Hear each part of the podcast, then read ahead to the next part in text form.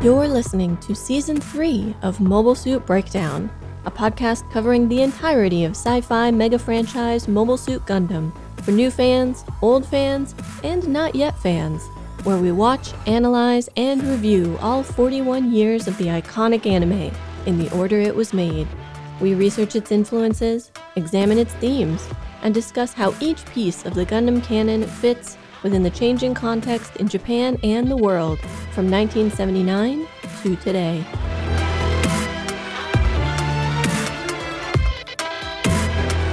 This is episode 3.4, Compulsory Education, and we are your hosts.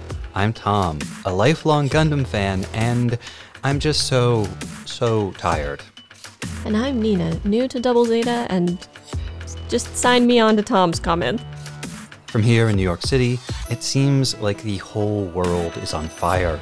We continue to face injustice and inequality, police brutality, fascism, global warming, and a pandemic that is still killing us by the thousands. Our only choice, our only option, is to unite and protect each other, because we will forge a better world together, or not at all. We usually try to make the introductions fun. Sorry, it's a bad week.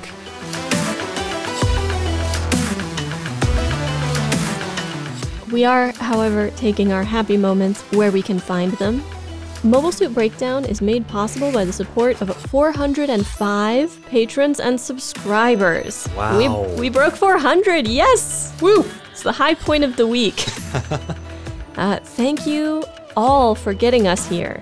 And special thanks go out to our newest supporters, William R., John M., Meat-Based Beowulf Cluster, Devil Manlet, Genevieve P., Matthew S., Matthew L., Sasha E.R., Fruitso, Looney Spoon, Robert A., Stephen A.F., Angry Flick, Misha S., Casper O.W., Sir L., Noir, Chili Flakes, Joseph B., Rebecca S., Ash B., Alex H., Crypt Cal, Matthew L., Trey N., and Seth H.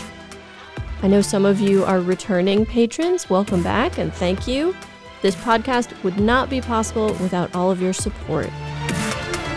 As of this episode's release date, Saturday, August 29th, there are just 3 days until MSB's second podversary.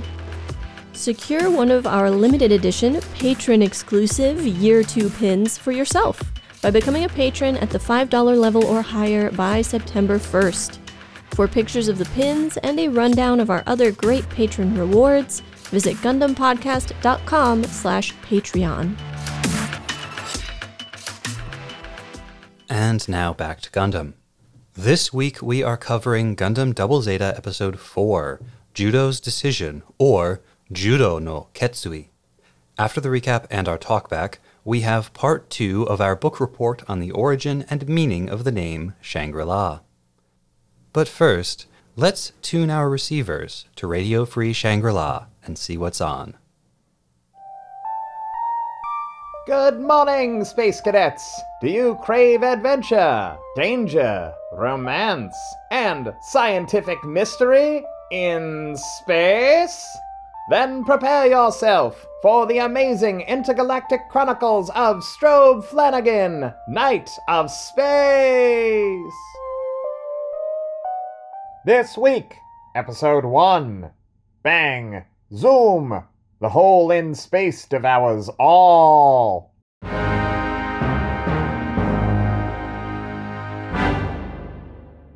Deep in space, a sleek silver rocket races among the stars, keeping pace with the remains of a derelict star cruiser of unfamiliar design. On the rocket's bridge, a crew of 2 studies magnified images of the wreck on an enormous view screen. Computer, analyze those marks in section B12. Captain! Those look like scorch marks from some kind of immensely powerful heat ray. I think they are scorch marks, Lieutenant Vale, but we won't know for sure until the computer finishes its chemical analysis. It should be ready any moment. We are receiving a priority orange direct message from Earth Federation Fleet Command. Let's hear it, computer. The human version, computer. This is Fleet Command to Captain Strobe Flanagan aboard the Federation science vessel Tomorrow. Our sensors have detected a Class X gravitational anomaly in your vicinity. Abandon your current mission and investigate the anomaly with all haste. The coordinates are 1197 Mark Delta.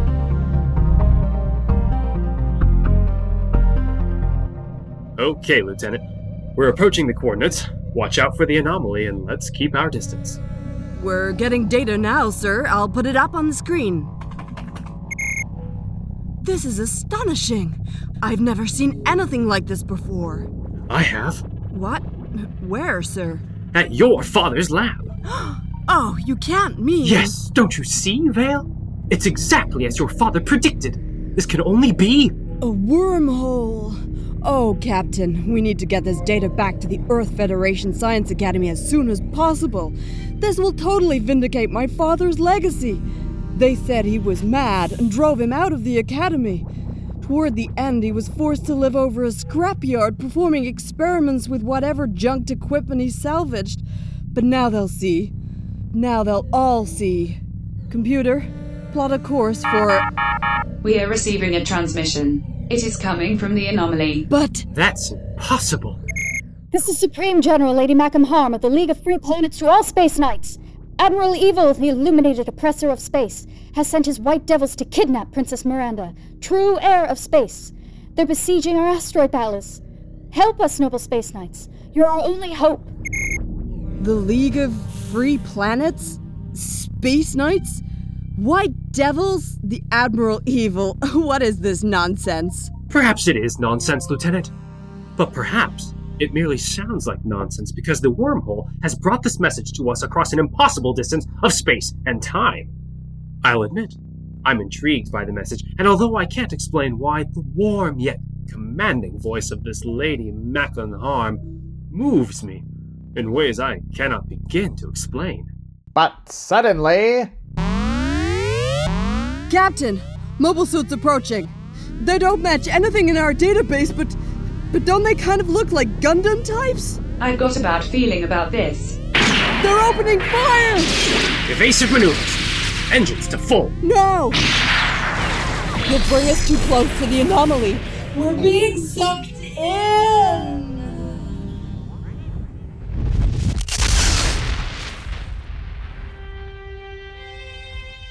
As the agile science vessel jukes and weaves, it falls into the gravity well of the wormhole. Time and space expand and contract beyond the event horizon, and in mere moments the ship and all traces of her crew are gone. Tune in next week to discover the fate of Strobe Flanagan, Vale Meadows, Computer, and the galaxy itself. In episode 2, hey, the princess... We all just wanted to say again how grateful we are to have a broadcaster with your level of experience helping us get our radio station off the ground. But, well, it's just that some of the other actors are a little concerned about the, the messaging in this latest show, the themes... sort of thing. The messaging? It's just a space adventure show for kids. Wow, cool spaceship. That kind of thing. Don't worry about it. Don't you think it's kind of pro-Zeon? I mean, don't you think calling them Space Princess Miranda and Lady Maquam Harm is kind of on the nose? And then in the script here for episode 2, you have a, quote, wisecracking alien sidekick named Zabi. Oh, that stuff is just there to keep the sponsors happy. And it's actually pronounced Zabibi. Zabibi! About that, the main sponsors for Intergalactic Chronicles are Dungar Cologne, Spacebed and Battleship, Access Today, and the Dozel Zabi Memorial Fund for the Arts. Do you really think we should be taking money from the Zabis? It's not like the Federation is funding the arts. Zabibi! And now the recap for Judau's decision.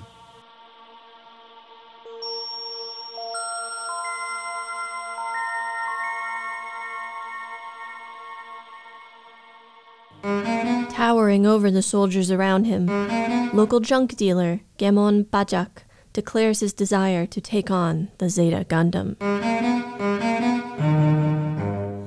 He arrived unannounced in the Geze, a custom mobile suit he built himself, and seems unconcerned by the guns trained on him. "I've been a fan of Axis ever since you all took out the Gate of Zedan," he declares. Against Goten's concerns, Mashima, keen to win the locals over to the Axis cause, agrees. Fa, Shinta, and Qum go to Judau to try to convince him to join the Argama and become a pilot. He seems resistant, and says he'll come if they can use the Argama as a base, with Beecha, Ino, and Mondo expressing their interest in getting to hang out on the AEUG ship.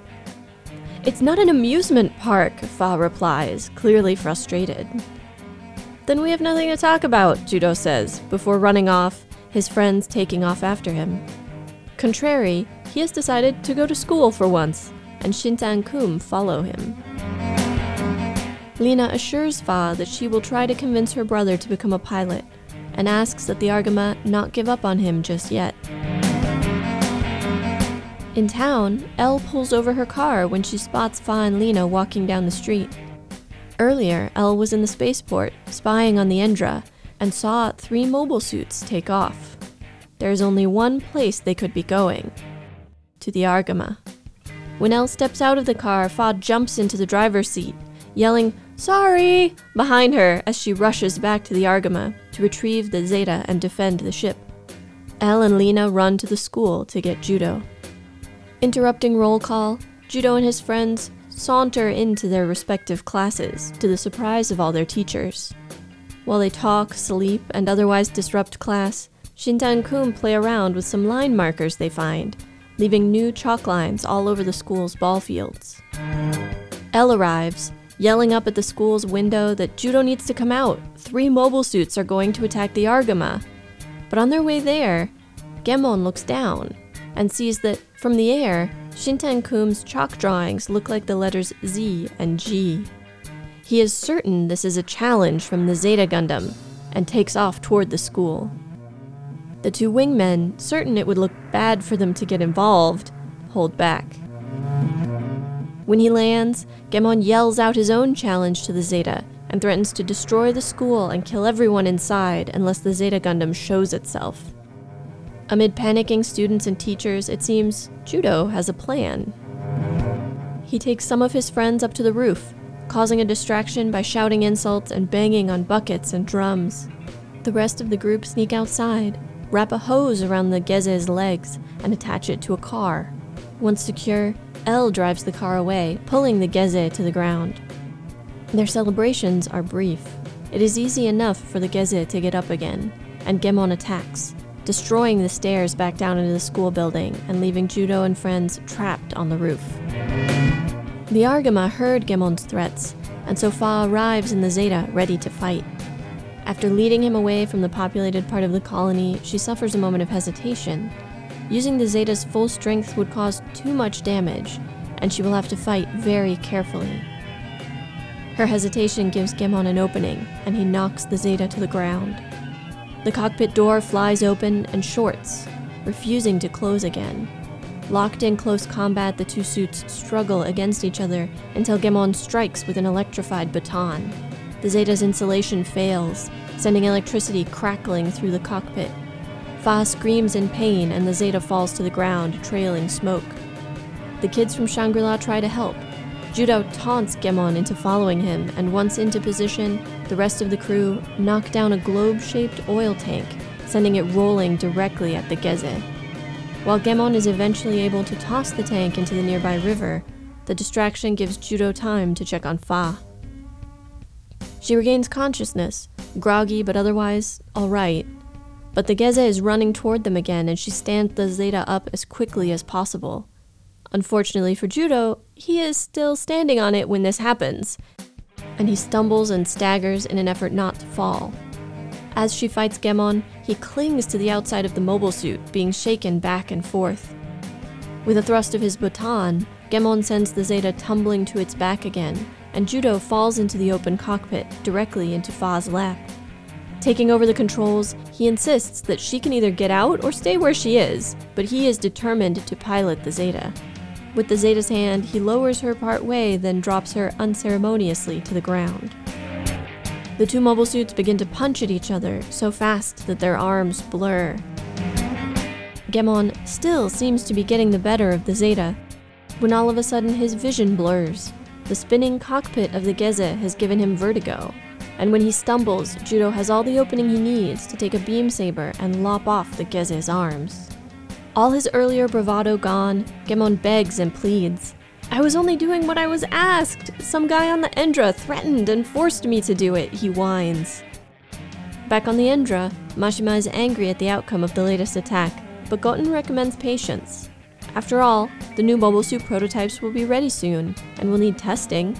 What better test than sending them after AEUG? Realizing that Mashima won't stop coming after the Zeta, Judau agrees to be its pilot. At first, he intends to keep it with him, without going to the Argama, but his friends remind him he has nowhere to store a mobile suit. How could he hide it? And the maintenance would be difficult and expensive without proper tools. He finally acquiesces to return the mobile suit to the Argama.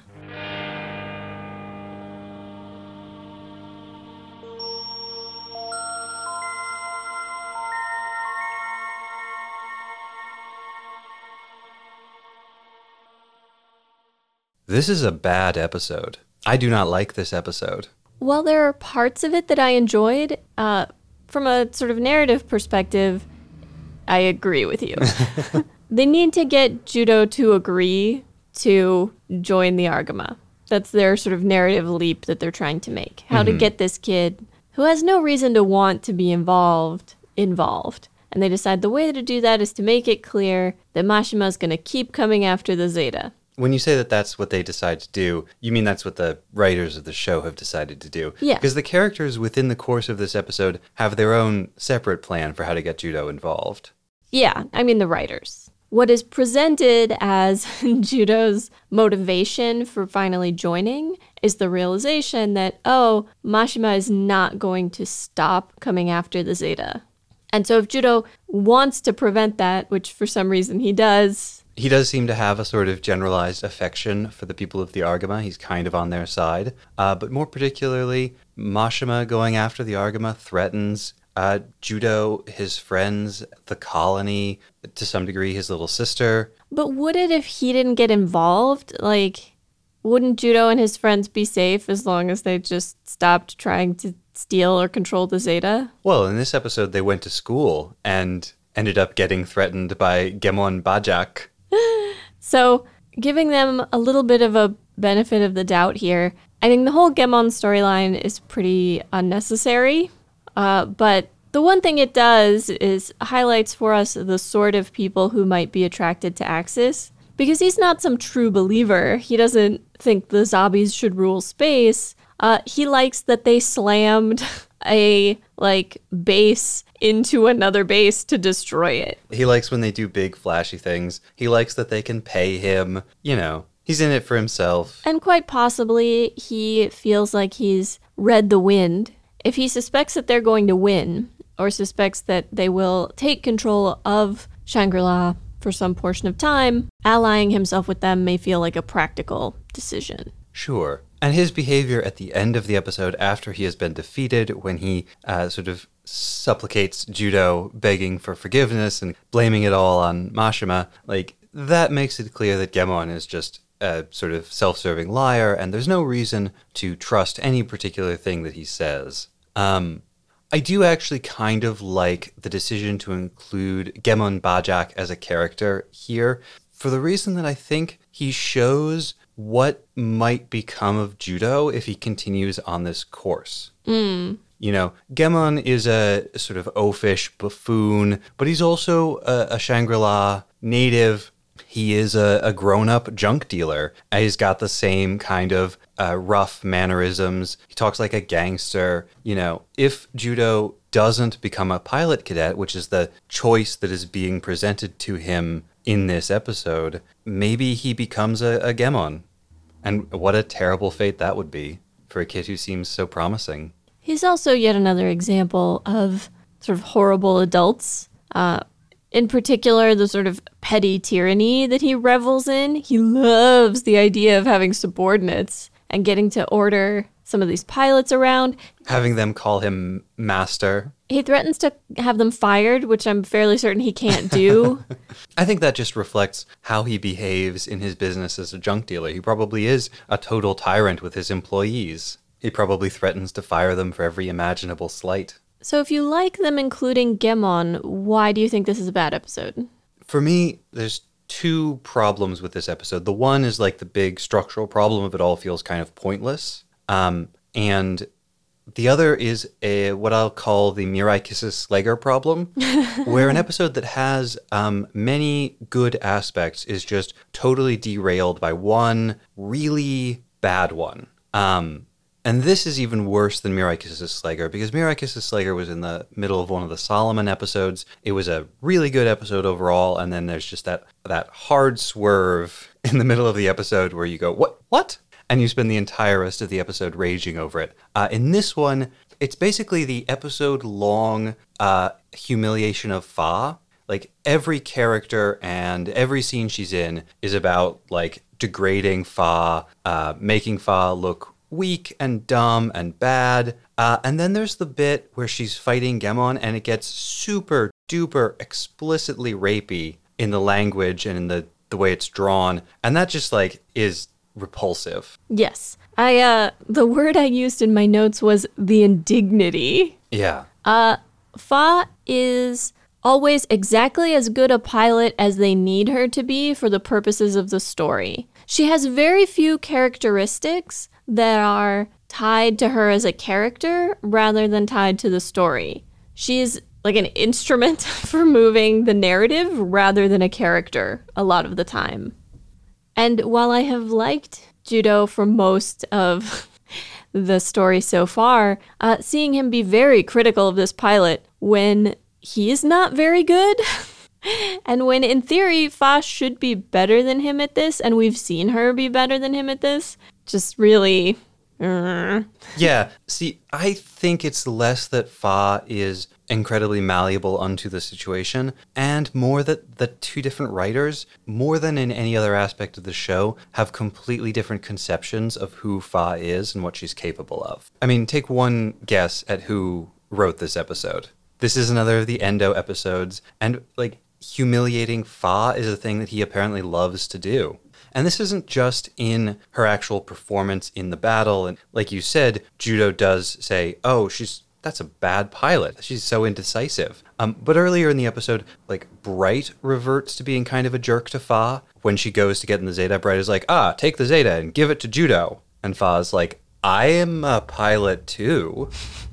And Bright's like, well, I guess. Big eye roll, look to audience, laugh track ensues. Like, it's just so obnoxious. And the bit when Judau has Fa in the Zeta's hand and he's like lowering her to the ground, and at the last minute he just like dumps her out, just feels so excessive. I agree with you completely that they seem to really enjoy emphasizing, like, this is why women shouldn't do stuff. They're bad at it. That particular scene I kind of like because I included it with the scene of Judau still being on the Zeta when Fa stands it up. Mm-hmm. And a couple of other scenes that the show has had so far where I think Double Zeta actually portrays the way in which human beings would interact with these huge machines more realistically than some of the previous shows. The fact that when Fa is carrying Judau's friends to him, it's kind of unstable. And she's like, you guys need to hold really still. And they're like, we're trying and this is really scary.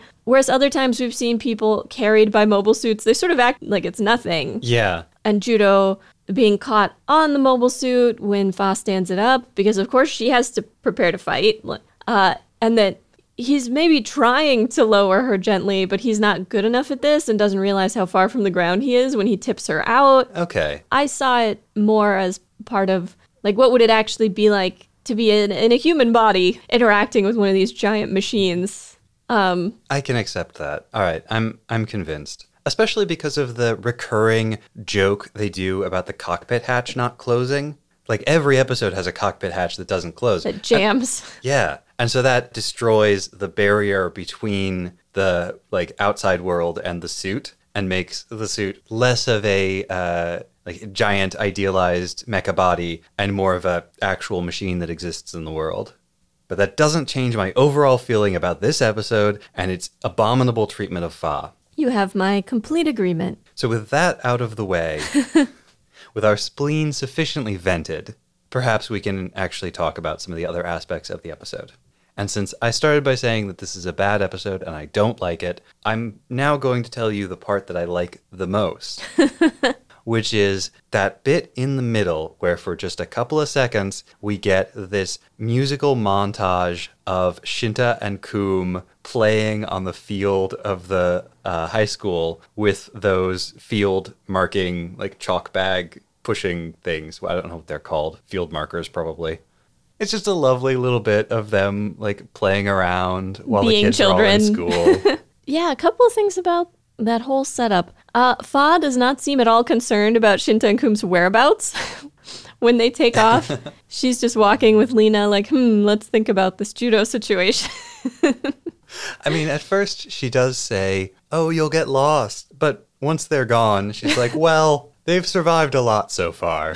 I can probably trust them to make it out of this one okay. And this confirms your theory from a couple of episodes back that there is, in fact, a school that Judo is enrolled in and ought to be showing up to. It's much nicer than I expected. I was expecting something much more like the school from Akira. A place that's basically all delinquents and run down and where the teachers are completely checked out and don't care about who's there or not there. It is, in fact, a very nice building. A bunch of the rooms have flowers. The desks, we get a very brief look, but there seems to be some sort of electronic stuff built into the desk. Most of the students, none of them are drawn to look like punks, you know? Mm-hmm. They're like normal kids, giving us yet another insight into his character, his sort of overwhelming nonchalance when he comes in during roll call. He's got his arms up, hands behind his head, just sort of like saunters in the middle. Beecha promptly goes to sleep on his desk. And Judo saunters in nonchalantly, but he does call particular attention to himself. Oh yeah, it's not subtle. He's not like trying to sneak in. One of the other things about that scene with Shinta and Qum, they may very well have been trying to write a Z and a G on purpose. Given that Shinta tells Qum, follow me, he probably is trying to write something specific. But obviously, they're just writing letters because they love the Zeta Gundam and they're on the crew of the Argama. It's not meant to be a challenge. It's not meant for anybody else to notice it. They're just having fun. But Gemon sees it and interprets it as a challenge. And so I do wonder, is this idea of miscommunication and misinterpretation going to be a running theme through all of Double Zeta? Because we had Mashima sort of misinterpreting everything Judo did in their initial fights. And now we have Gemon misinterpreting something Shinta and Qum have done. And that this might particularly be about miscommunication between adults and children. That may be so. We'll have to keep an eye on that as we go forward. Somewhat counter to the characterization of Fa in these episodes as sort of inept. We have Elle, who is not only spying on the Axis ship by herself, when she gets caught, manages to fight her way out pretty easily. You know, she's very quick on her feet, quick thinking, quite capable. She says something to the guard right before she clocks him that catches him off guard. And I think she's pretending that she was, like, waiting for him. Yeah. She's acting like he stood her up on a date. Yep. And then kaplow. Yeah. Well, this is not the first time that Elle has been their sort of designated spy and watch person. She's good at it, but I find that in an episode like this, it's really hard for me not to focus on the gendered nature of that duty. She's also their driver. That's true. Much of the time. I think Beecha also drives for them sometimes, but her treatment just feels different than Fa's treatment to me. Mm-hmm. And I do wonder about why that is. Yeah. I mean, that's something we just may not have a clear picture of until we see more of the show. We haven't seen that many episodes yet. Yeah. Women get done dirty a lot. in Gundam and other things. Life. Yep.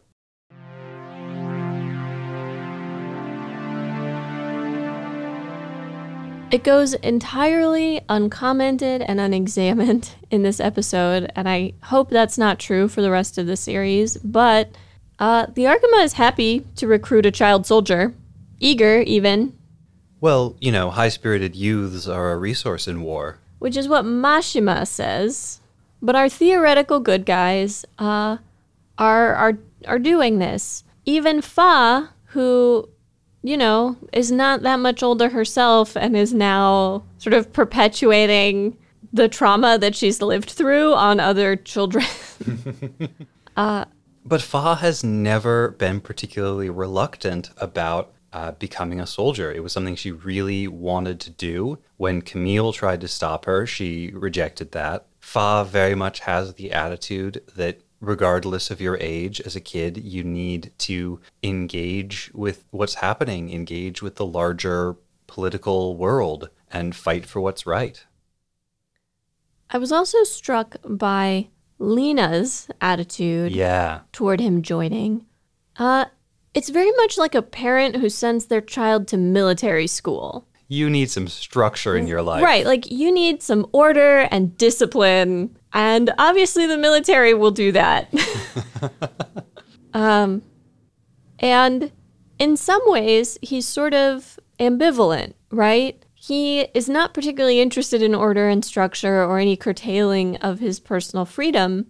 But if he could somehow be affiliated with the Argama and still enjoy the freedom that he has now, he's like, sure, why not? And I think that's sort of what they're getting at when he's like, well, can we make it our base? Mm-hmm. Basically, can my friends and I hang out there? And I'll do some pilot stuff, and I won't, and I'll like live my life, but I'll do it at the Argama if that's what you want, which is obviously not acceptable. I mean, that's a little bit like how Camille tried to play things toward the beginning of Zeta, when he wanted to pilot or not, according to his own desires. And by the end, it almost seems like a foregone conclusion. Like, he is determined to keep the Zeta. He doesn't seem to be trying to steal it anymore, but he feels a sort of possessiveness about it. Like, it's his Zeta, right? Mm-hmm. And having accepted that feeling, he doesn't really have a choice. He, as all his friends and the people around him point out, he doesn't have anywhere he could hide the Zeta. It would be prohibitively expensive for him and his friends to try to, like, service and maintain it. So. And he crucially no longer wants to sell it. Yeah, it's an interesting sort of transition that he goes through that happens in the undercurrents of events, right? Mm-hmm. He never talks about that change of feeling. It just happens over the course of an episode that he goes from, I'm going to steal that machine and sell it, to, I can't let anything happen to that machine. I confess I don't totally buy it. It doesn't feel completely natural to me. I don't feel as though the show has made a great case for why he feels the way he does now and is no longer concerned about the money. Mm-hmm. I'm shocked that he would agree to all of this without being like, well, what are my wages? What do you pay me? Like, this is a kid who lives on the edge, right? He lives in a state of financial precarity. And he hasn't asked about any material concerns. He hasn't asked if they're going to pay him. He hasn't asked if they're going to take care of his sister. He hasn't asked, well, what's the food like, you know? Mm-hmm. Yeah, for an episode called Judau's Decision, he doesn't really seem to make much of a decision, and very little attention seems to be paid to his decision-making process. If the point of this episode was to show us how Judau reached the point of joining the Argama, I don't feel like the writing really got us there. Mm-hmm. I mean, obviously it's happened, but it didn't feel as natural and realistic as I would have liked, as character motivation goes. Can we talk about Yazan for a second? Yazan, who appears for all of like 10 seconds in this episode for some reason. He's got two scenes. I can imagine a reason that they included him, and I hope I'm right, but I might not be. All right, what is it? So basically, we get a quick flash of him in an alleyway. He notices Fa walking down the street. He looks super creepy. He's wearing a sort of disguise almost, you know, an overcoat with the collar turned up and a big hat. I mean, it makes him look like a bandit from a Western movie. It does. And they put really dark shadows on his face. He looks extra creepy. He does like a weird smile. They zoom in on his teeth. And then during the early part of the Gemon fight, when Gemon has his mobile suit outside the school, Yazan rushes up, twirling a staff. Unclear who he means to attack here, but he falls down an open manhole, and then a bunch of debris falls on it and traps him in the sewers or whatever. What I'm hoping is that he will constantly be on the edge of events and somehow prevented from getting involved throughout the whole series.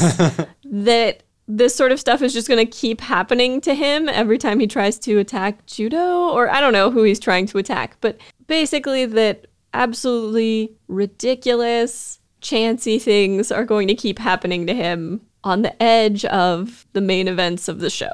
That would be a good gag, or kind of like, my cabbages. Exactly. Sort of background thing. Yeah. I think in this case, he's planning to use the staff to do a kind of pole vault. I think he's trying to steal Gemon's mobile suit. Oh. Yeah. I think that's what he's about. Imagine for a moment the sort of person in this world who devotes the time and resources necessary to build their own mobile suit. It's like building a sports car for fun. Yeah. Or a tank, more accurately. People do that sometimes. Yeah, but let's think about that person. Sure. I think this episode gives us a great picture of Gemon Bajak as a person. And he very specifically says to Judau and his friends, how dare you attack adults? Oh, yeah. Like, he's threatened to murder them and all their school fellows and teachers and destroy their school, and he's still appalled that young people would have the audacity to fight adults. Something I want to touch on very briefly with regards to Mashima, because for the most part, he is just like we've seen him in previous episodes. However, he sets up a little shrine to Haman. Yeah. And the way that he prays at it and the words that he uses have decidedly, like, Christian connotation. The comparison of himself to a lamb. Mm-hmm. The hands clasped in front of him. Even just sort of the wording and form of his prayer. And yet, there are also elements of Pure Land Buddhism in there as well. Using the flower as his like focus point for the prayer in order to bring his attention to Haman, and then repeating her name at the end, like he's doing the Nembutsu, yep. Is like something out of Pure Land Buddhism, where the idea is you look at an image or the name of the Buddha, and then you pray and you recite the name of the Buddha over and over again in order to call upon the guidance of the Buddha. And of course, this also, I think, connects to the way he thinks about Haman in every difficult circumstance. She's the voice of reason in his head. She's his guidance, his savior. I do love the animation of him floating cross-legged through the air of his room. It's also very funny that Goten eavesdrops and then gets caught eavesdropping. Yeah, the whole sequence with Goten and Mashima is hysterical. It's a really well-done bit of comedy between the two of them. And at the end of the episode, when Mashima prays to Haman again, Goten face palms in the background. And then this felt like a bit of a nod to fans who were like, we haven't seen a cool new mobile suit in ages, just Gemon's suit. Like, where are all the cool mobile suits? Because Goten is, oh, sir, you know, maybe we should have some patience. Soon, the new mobile suits will be assembled and we'll need to test them. Are you ready for a parade of new mobile suits? I am so ready for a parade of new mobile suits. Are you ready to learn all of their names? Never. And then remember them forever? No. And recognize them every time they're on screen? Nope. Ganbatte, Nina. Do your best. I refuse. A couple of quick notes about the colony. First, they mention during the sequence when Fa steals Elle's car that the colony is kept in spring-like weather all year round. Leina blames the Colony Corporation for being lazy, although I think a few episodes back when they were introducing Shangri-La, they mentioned that the age and poor maintenance of the colony have caused the weather control system to break down, so it may just be stuck in spring-like, which as weather patterns go is not that bad. Spring is one of the better seasons, but that may mean that it's just like pollen season year-round. Also, does that mean the colonies are administered by corporations, not governments? It does seem to be a kind of private-public partnership. I wonder if the colony itself, like the infrastructure, is almost like a utility that's run by a corporation. I think that's probably the system we're looking at here. There's definitely some kind of government structure at the level of the side, and there's probably one at the level of the colony itself, but the relationship between that governing structure and the colony corporation, that relationship is unclear to me. The second note, while the class divide is not nearly as clear in this episode as it has been in previous ones, there is a pan across the colony where it goes from green, beautiful, into brown, and then into black. And this is the transition that we get from the beginning of the episode at the hangar with Mashima and Gemon into the scene with Judau and his friends in the slum. And so we have like a really clear artistic, visual, just color palette distinction from the nice part of the colony to the rundown part of the colony. And right after that pan, they cut into a picture of a pothole full of water and litter. When Leina goes to buy milk and the woman at the shop says, oh, it's been sort of hard to come by and we don't get very much, you know, she mentions that priority has been going to the hospital and the spaceport. And whether there's intentional control of how resources are allocated or whether it's a matter of having enough money or connections or perhaps there's some bribery at play, beyond just the ability to pay for things, there is a difference in access for people. And this is especially significant because the reason why the spaceport and the hospital are consuming more milk, among other foodstuffs we can assume, is because they're more active right now. And the reason they're more active right now is because on the one hand, the port is servicing the Endra, and on the other hand, the hospital is taking care of all the wounded crew members from the Argama. So it's actually directly the arrival of these outsiders, AEUG on the one hand and Axis Zeon on the other hand, that is depriving Leina of milk. There was, I think, a sneaky little joke in this episode that only works if you're listening to the Japanese and know a little bit of background about the show. You may not have noticed this, but when Gemon is threatening to destroy the school, he refers to himself as Minagoroshi, which is Tomino's nickname. Kill 'em all. Everyone murderer. Yeah, I didn't catch that. Ho ho ho ho ho. Oh ho ho ho ho, indeed.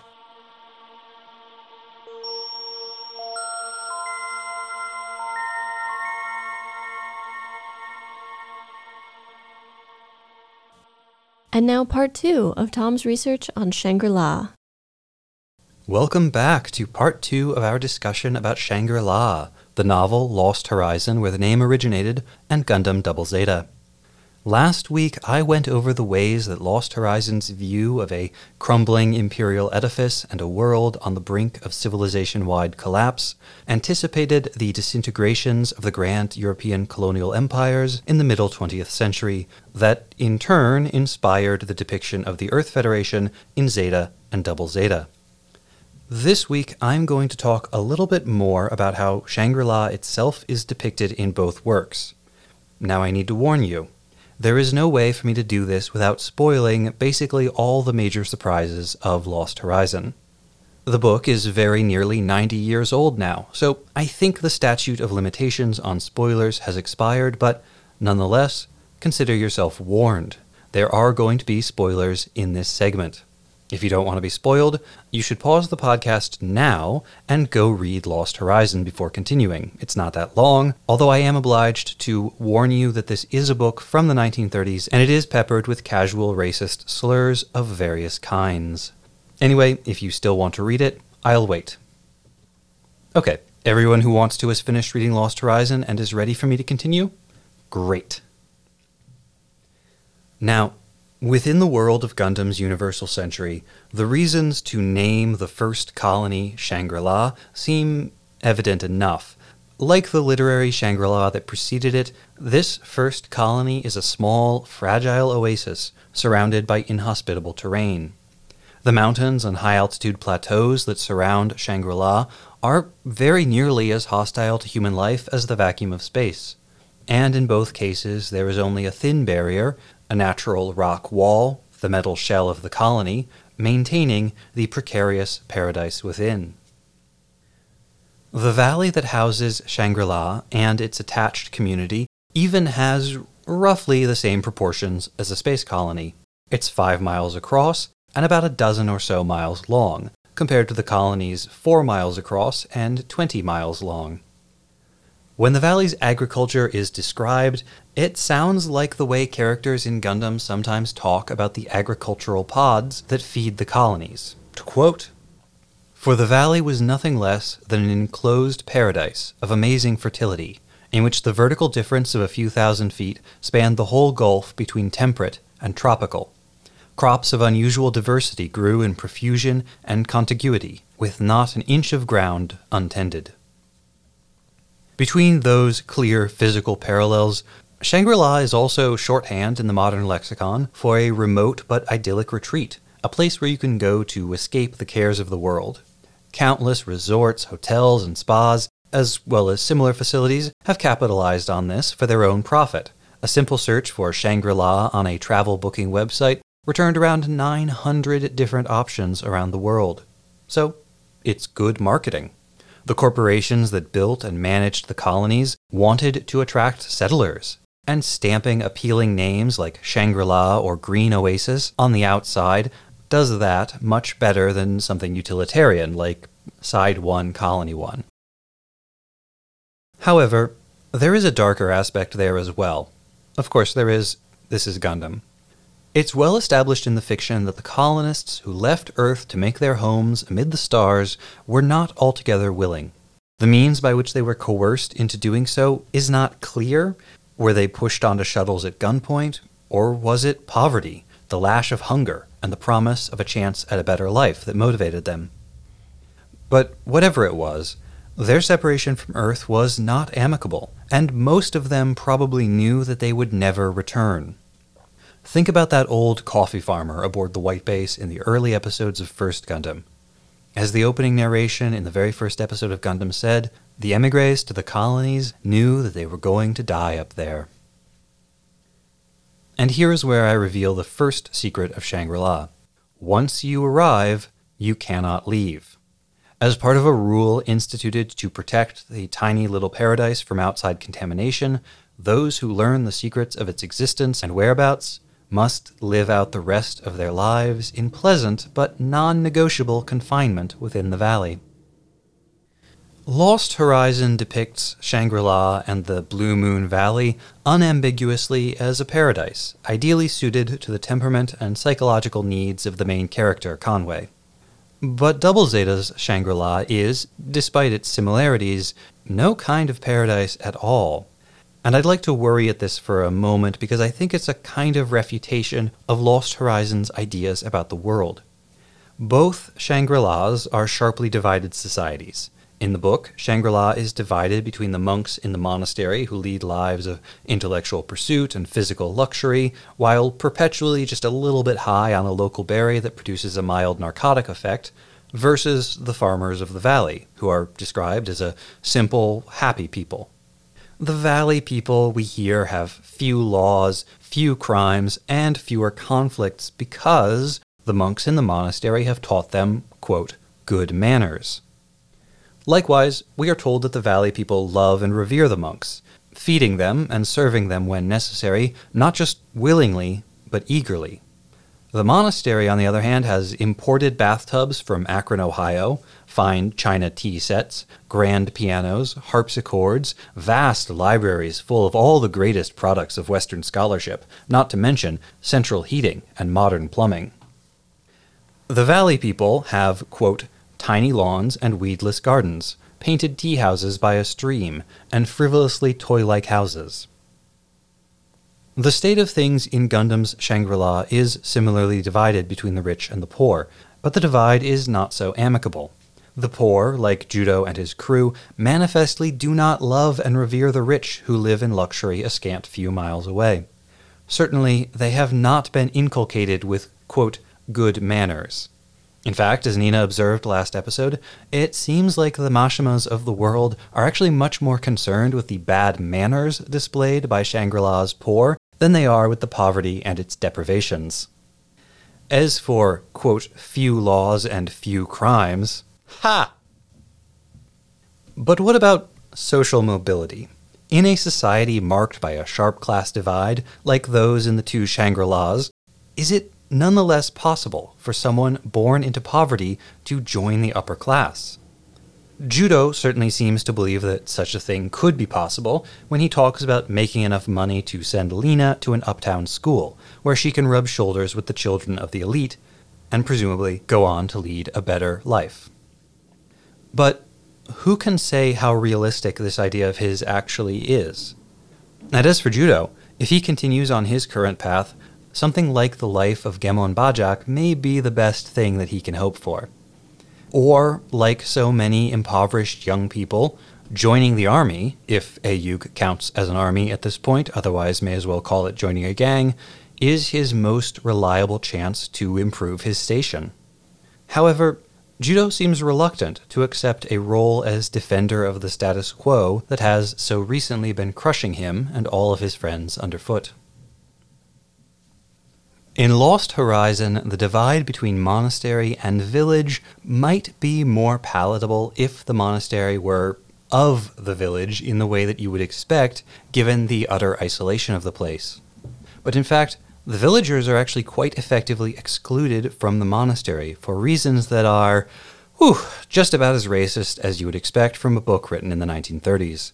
And to explain this, I will need to reveal the second and third secrets of Shangri-La. Alright, here's the thing. Despite its outward appearances, Shangri-La is not actually in any meaningful sense a Buddhist monastery. It was founded by a Capuchin friar named Perot, born in Luxembourg in 1681, who got lost while exploring the hinterlands southwest of what is now Beijing. He wandered into the already inhabited valley, was accepted by the people there, sort of converted them to Christianity, and I say sort of because it didn't stick, and he had them build Shangri-La as a Catholic monastery, on the ruins of an abandoned Buddhist one. That's secret number 2. Secret number 3 is that Perot resided there until he was very old, more than 100 years old. And then he just sort of failed to die. He lay down, expecting to die, months passed, and then he got up again, very much not dead. And then he continued on, not dying, for the next 140 some odd years.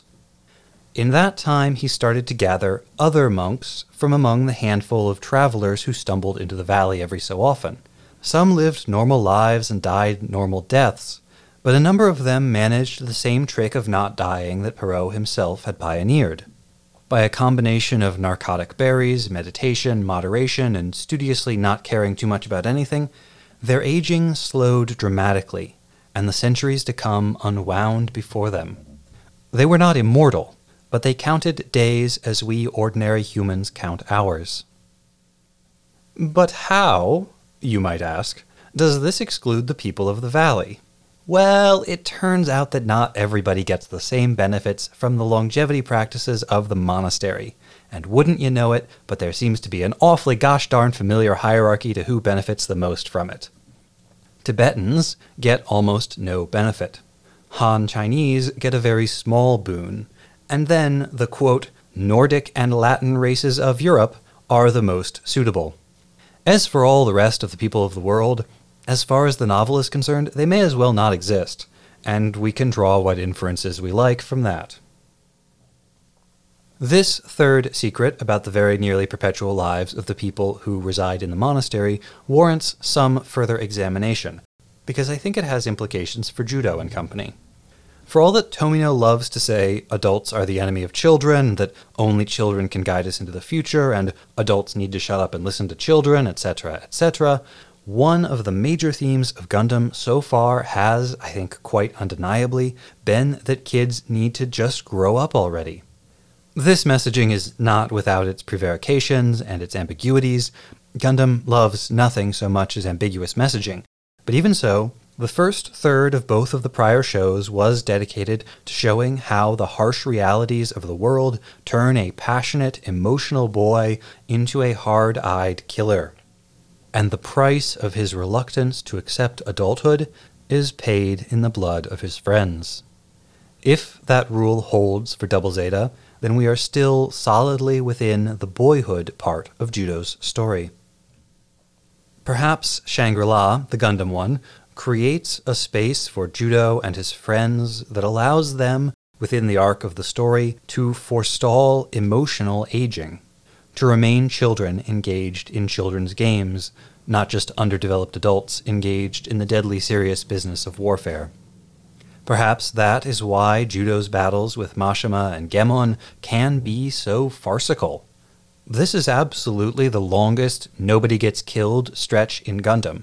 Indeed, no one has died since Sayugasa, and that was in the port, in a kind of liminal or border zone between the adult world outside and the perpetual childhood of Shangri-La. When the monks of Shangri-La Monastery, who are not quite immortal but not exactly mortal either, and who I will therefore call semi-mortal, when the semi-mortal monks leave the shelter of their valley refuge, they age rapidly. It is as though all the years they had forestalled were in fact waiting in ambush just beyond the valley's borders. Perhaps it will be the same for Judau and company, and long-forestalled adulthood, with all its terrors, will rush to meet them if someday they should leave the shelter of Shangri-La. Lost Horizon is all framed as a story, told by Conway to an old friend who discovers him in a hospital in central China. Conway himself disappears after relating his tale, and in the epilogue, two of his old boarding school friends discuss the fantastical story and their own efforts to find some evidence of Shangri-La's existence. One calls it an exercise in balancing the probabilities, and, based on what they've learned, they can't say that the scales tip very emphatically in either direction. But if the story is false, is it a simple lie, or has Conway lost touch with reality? Many who knew him after his time as a frontline soldier in World War I do think that he's gone a bit mad. In the epilogue, as his friends are discussing him, quote, "Rutherford paused again, as if inviting a comment, and I said, 'As you know, I never saw him after the war, but people said he was a good deal changed by it.' Rutherford answered, 'Yes, and he was, there's no denying that fact. You can't subject a mere boy to 3 years of intense physical and emotional stress without tearing something to tatters. People would say, I suppose, that he came through without a scratch. But the scratches were there, on the inside.'"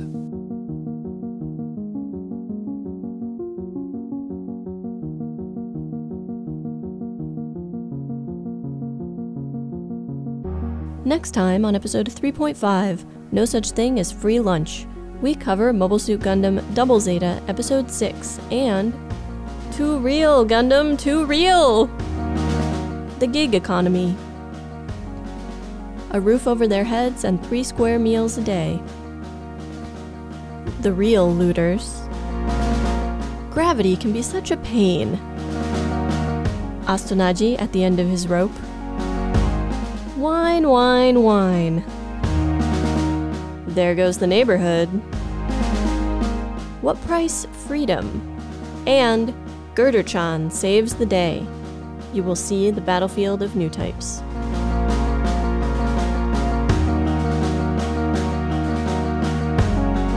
Mobile Suit Breakdown is written, recorded, and produced by us, Tom and Nina, in scenic New York City, within the ancestral and unceded land of the Lenape people, and made possible by listeners like you. The opening track is Wasp by Misha Dioxin. The closing music is Long Way Home by Spinning Ratio. The recap music this season is New York City, Instrumental by Spinning Merkaba. Radio Free Shangri-La was performed by the MSB Players and included Deep in Space Synth Loop 120 BPM by Alexander. You can find links to the sources for our research, the music used in the episode, additional information about the Lenape people, and more in the show notes and on our website, GundamPodcast.com. You can also get in touch with us on Twitter or Instagram at GundamPodcast, on Facebook.com/GundamPodcast, or by email at GundamPodcast@gmail.com. Or share your wrong Gundam opinion with the world by shouting, "With their skills and enthusiasm, if Shinta and Qum were given a mobile suit back in Zeta, Zeon would have been defeated already," out your window at passersby. We won't hear you, but the world needs to know. The wrong Gundam opinion this week comes from Hobbs 5226. Thank you, Hobbs. And thank you for listening. Alright, I think I know how I want to start this episode, so unless you have a competing idea. No, please, lead us in. Alright, I'm gonna get started just right now. Just gonna go and gonna do it. Do it.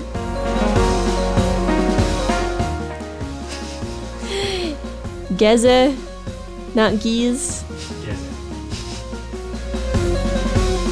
I'm irritated, but it's not a line I can deliver with that feeling. Also, the mobile suit should be called a Geze.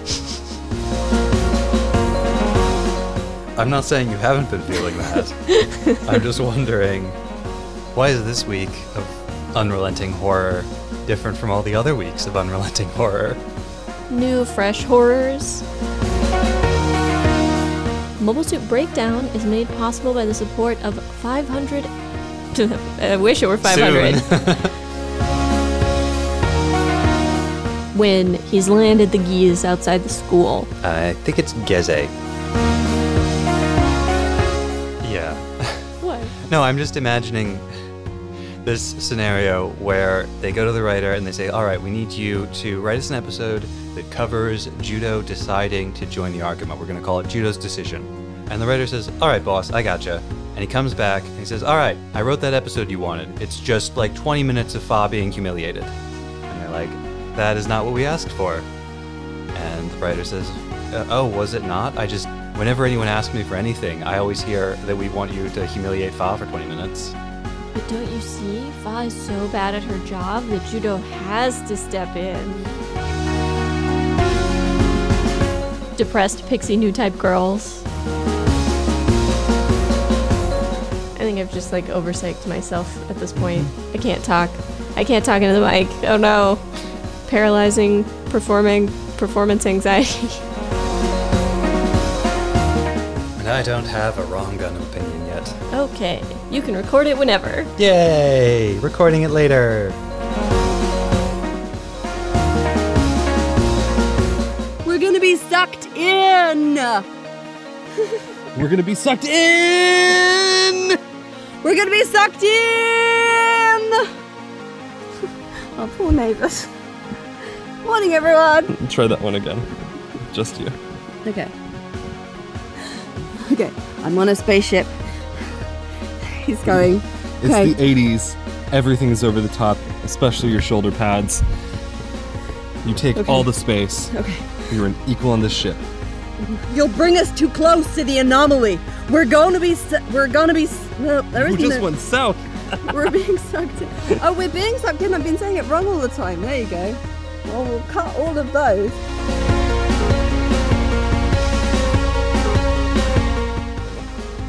No,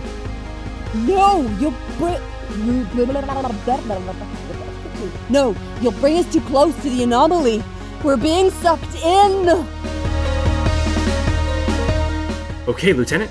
We're approaching the That was... No. We're...